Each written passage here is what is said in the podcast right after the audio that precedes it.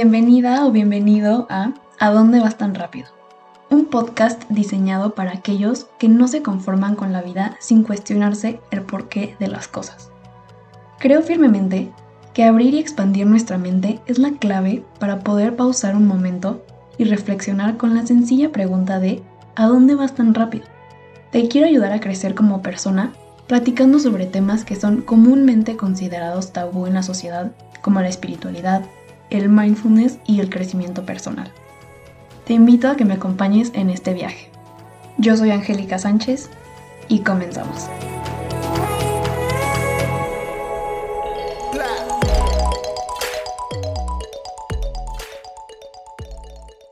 Hola a todos, ¿cómo están?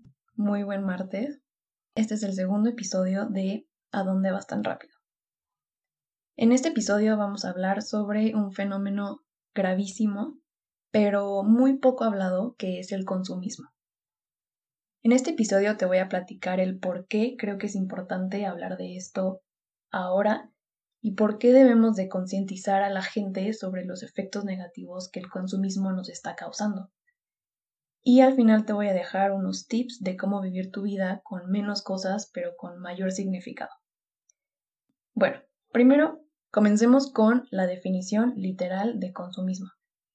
La Real Academia Española define al consumismo como la tendencia inmoderada a adquirir, gastar o consumir bienes no siempre deseados, no siempre necesarios. Es muy importante tener en cuenta la diferencia entre consumo y el consumismo para evitar caer en la confusión de que todo el consumo es malo. La reflexión de hoy no se trata sobre dejar de consumir completamente. Se trata sobre ser conscientes sobre las cosas que compramos y el impacto que esas cosas tienen en nosotros mismos y en el planeta. Ahora, ¿por qué es importante hablar de este fenómeno? Vivimos en una cultura consumista y tal vez esa es la mayor razón por la que nunca te habías percatado de que eres parte de este fenómeno o tal vez ni siquiera sabías que existía. Las grandes compañías de tecnología como Google, Facebook, Amazon, Instagram están haciendo un excelente trabajo para que tú no te cuestiones el efecto negativo que tus compras excesivas te están causando. Y bueno, si te interesa saber más sobre cómo la tecnología te está usando a ti como el producto y promover el consumismo por medio de tu información personal, te recomiendo muchísimo el documental El dilema de las redes sociales en Netflix te dejo la información en las notas del episodio, está súper interesante y te va a abrir los ojos a todo lo que está detrás de las redes sociales. Muy interesante. Pero bueno, regresando al tema.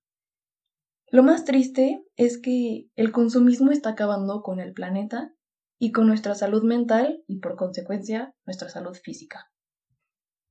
Hace como un año y medio más o menos comencé a vivir mi vida con principios minimalistas. Todo empezó porque me mudé de departamento tres veces en tres años y lo que más me cagaba era la mudanza. Yo soy una persona que se estresa muy fácil por cosas del futuro y es algo que he tenido que trabajar con el tiempo. Y si tú eres como yo, vas a entender lo que yo sentía al ver todas mis cosas y pensar, me voy a tener que mudar al final del año otra vez. Y qué flojera. Hasta que un día vi el documental en Netflix de dos autores gringos que se hacen llamar los minimalistas, o en inglés, The Minimalists. Y la verdad me fascinaron sus ideas y su estilo de vida. Tienen un podcast, libros, página web, tienen muchísima información sobre cómo sentirte más libre al reducir tu número de cosas, el número de cosas que te pertenecen y qué compras. También te dejo su información en las notas del episodio para que lo cheques si te interesa. Pero bueno, me encantó la idea de vivir con menos cosas materiales, pero con únicamente las cosas que le aporten mayor valor a mi vida. Y en muy poco tiempo comencé a sentir esa libertad de la que tanto hablan, al enfocarme en mis prioridades y en solamente que me pertenezcan cosas que de verdad me aportan valor, no simplemente que estén ahí sin ningún significado. Y yo creo que el mayor obstáculo para pensar como un minimalista es que muchas personas pensamos que la felicidad es sinónimo de tener cosas materiales. Casi todos somos acumuladores. Y esto no te debería sorprender, porque la cultura consumista está casi ya en todos los países del mundo. Y bueno, si tú dices, yo no soy acumuladora, ¿de qué hablas? Y es porque te estás comparando con los acumuladores del show en la tele que tienen 100 millones de cosas en su casa y todo está asqueroso y con cucarachas y horrible. No me refiero a esos acumuladores, esos son extremos. Creo que muchos somos acumuladores organizados. Y si este término es nuevo para ti, también es nuevo para mí. Lo aprendí de los minimalistas también y lo confirmo conmigo misma. Siempre me consideré una persona organizada, pero cuando puse atención a todo lo que me pertenece, casi que me deprimí. Me di cuenta de lo mucho que me aferraba a las cosas materiales que ya no usaba o no, o no necesitaba. Mira, vamos a hacer un ejercicio. Si estás en tu cuarto o cuando estés en tu cuarto, mira a tu alrededor y sé completamente consciente de todo lo que ves de todas las cosas que tienes. ¿Cuántas de ellas hace meses o años que no usas? ¿Cuántas de ellas compraste en un impulso? ¿Cuántas te regalaron y nunca usaste? ¿Cuántas cosas tienes por si acaso? ¿Cuántas cosas están ahí nada más porque sí? ¿O cuántas cosas compraste en un, impulso, en un impulso porque están de moda en las redes sociales? Son muchas preguntas muy importantes que nos deberíamos de hacer al ver nuestras pertenencias, pero la verdad es que nunca las hacemos. Y es aquí donde te puedes dar cuenta que el consumismo es más grave de lo que pensamos. Casi todos estamos acostumbrados a vivir en un espacio infestado de cosas que en realidad no necesitamos, pero ahí las dejamos porque nos da hueva lidiar con ellas. Y creo que esa es la cruda verdad, nos da flojera. Y es aquí donde el consumismo se conecta con la salud física y mental. Al acostumbrarnos a vivir en un espacio repleto de cosas que nos traen sentimientos negativos, nuestra calidad de vida va disminuyendo sin que nos demos cuenta, porque nos acostumbramos a vivir con estrés y ansiedad constantes. Por ejemplo, imaginemos que tu closet es un desmadre. Tal vez el tuyo no, pero debe de haber un espacio en tu casa que sea un relajo y todos los días te repites que ya este fin de semana lo vas a limpiar. Y la verdad que llega el fin de semana y tienes una excusa para no hacerlo. Y eso es muy común. El problema aquí es que tú solita te estás estresando porque ya sabes que lo deberías de hacer, pero llegó el fin de semana y tienes algo mejor que hacer y no lo haces. Y tal vez digas, ok, me vale eso. No me molesta tanto seguir posponiendo la dichosa limpieza porque hace flojera. Pero lo interesante es que subconscientemente le estás mandando señales a tu cerebro para que ignore y encuentre excusas para no hacer ese pequeño cambio que te va a traer muchísima paz a tu vida. Y así te vas acostumbrando a encontrar excusas para otras partes de tu vida.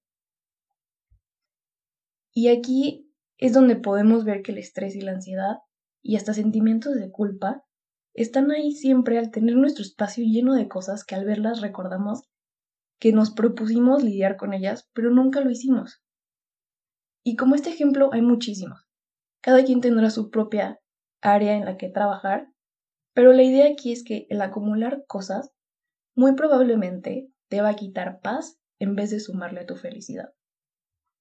Y claro, comprar cosas se siente increíble, yo lo sé, y no te estoy diciendo que lo dejes de hacer completamente. Pero te propongo que este año, 2021, hagas compras conscientes, que no sean impulsivas y de preferencia que sean productos amigables con el planeta. Te propongo que desafíes la cultura consumista para que puedas vivir una vida con menos cosas materiales, pero más plena, con más significado. Una vida donde no estés preocupada por las cosas materiales que te rodean y tengas más tiempo para dedicarle a las cosas intangibles que de verdad importan, como tus relaciones con los demás, contigo mismo, experiencias, creatividad, etc. El reducir tu consumo te ayudará a identificar las cosas materiales que de verdad le aportan valor a tu vida. Ser consciente con cada compra que haces te va a transformar te va a dar la oportunidad de sentirte más auténtico. Haz una pausa para preguntarte si has dedicado tu vida entera a trabajar y consumir. Pregúntate a dónde vas tan rápido con tus hábitos de consumo. Reflexiona qué es lo que te motiva a comprar. Tal vez te des cuenta de que tus compras son en realidad tendencias de la sociedad, pero que no son cosas que tú personalmente deseas de verdad. Y esto es lo que te va a liberar de las presiones de la sociedad te vas a sentir muy bien con lo que compres, a dónde se va tu dinero, vas a tener más control de tu vida. También no vas a estar tan preocupado pensando en si tu casa es lo suficientemente grande para impresionar a tus amigos, si tu ropa está a la altura de las expectativas de los demás, si tu teléfono es el más nuevo, si tu coche es el más caro, etcétera, etcétera, etcétera. Vivimos tratando de complacer, de complacer a los demás y de eso no se trata la vida, se trata de estar feliz contigo mismo y con lo que te pertenece. Y no me refiero a que debes de comprar cosas baratas y dejar de cuidar tu imagen personal. Tampoco tanto. Puedes vivir perfectamente con menos cosas, pero de buena calidad, y si las cuidas bien, no debes estar comprando cosas a cada ratito porque las cosas de buena calidad son duraderas. Creo que si quiero que te quedes con algo de este episodio, es sacarte la idea de la cabeza de que el éxito es sinónimo de acumular cosas materiales. Es algo muy duro de entender, pero créeme que cuando abras tu mente a esta idea, un nuevo mundo de oportunidades se te va a abrir. Se escucha super cursi, pero es real. Vas a tener muchísima más claridad en tu vida. Vas a poder ver con facilidad qué te suma y qué no. Vas a tener más tiempo para ser productiva, vas a tener menos estrés y eh, obviamente más dinero para invertir en tu futuro o hasta comprar experiencias chingonas que nunca haces porque están muy caras y nunca tienes el dinero suficiente para darte ese gustito. Y por último, te voy a compartir unos tips de los minimalistas que a mí me ayudaron a vivir con menos cosas y empezar a deshacerme del exceso de cosas que tenía. Y hoy en día trato de incluir en mi vida lo más posible. Son muy sencillos. El primero, el reto de los 30 días. En el día 1 sacas una cosa, de cualquier tipo, lo que sea. Día 2 sacas dos cosas, día 3 tres cosas, y así hasta el día 30 o 31. Esto te va a ayudar a agarrar momentum y empezar a eliminar las cosas que no agreguen valor a tu vida. Si sientes emociones que te impidan dejar ir tus cosas, es normal, Simplemente imagina la sonrisa de la persona que las va a recibir. Si las vas a donar, vender, lo que sea, imagínate otra persona usándolo. Imagínate su felicidad. Algo que tú ya no necesitas, otra persona le puede dar gran uso. Y eso es lo padre de donar y reciclar las cosas. Segundo tip. Si quieres vender tus cosas, que obviamente es algo súper recomendable, ponte un límite de tiempo, por ejemplo, un mes. Si en un mes no se vende tu objeto, o bajas el precio, o ni modo, lo donas, porque seguramente no se está vendiendo porque le estás asignando valor sentimental y a lo mejor lo estás, le estás subiendo el precio porque para ti tiene mucho valor. Pero la verdad es que las otras personas no van a ver el valor emocional que le estás agregando y no van a pagar el dinero que tú pagaste hace cinco años, porque muy probablemente pueden encontrar el mismo producto o hasta un producto mejorado por el mismo precio y es algo que es inevitable. Esto es gracias a la tecnología y la verdad que es mejor dejar ir la cosa, el objeto y no aferrarse a esa cosa material porque solamente te va a seguir desgastando el tenerlo ahí y vas a seguir diciendo, ay, es que no se vende, es que no se vende, ya no sé a dónde ir a ofrecerlo. Acepta la realidad y deshazte de ello. Y el tercer tip. Cuando sientas el impulso de comprar algo, espérate unas horas, si es posible, o hasta unos días o una semana. Esto especialmente con las compras en línea, porque obviamente te puedes esperar. Y esto te va a ayudar a darte cuenta si de verdad, después del tiempo que te hayas esperado, quieres con la misma, con la misma fuerza esa cosa. si aún lo deseas igual que al principio cuando sentiste el impulso.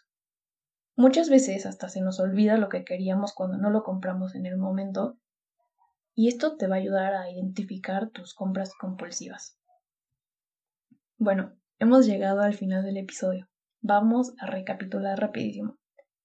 El consumismo nos hace comprar cosas que pensamos necesitar, pero que en realidad no agregan valor a nuestra vida y muy probablemente van a terminar siendo basura y dañando al planeta. No es malo consumir, pero el consumismo, o sea, las compras excesivas, sí pueden llegar a impactar tu vida de una manera negativa.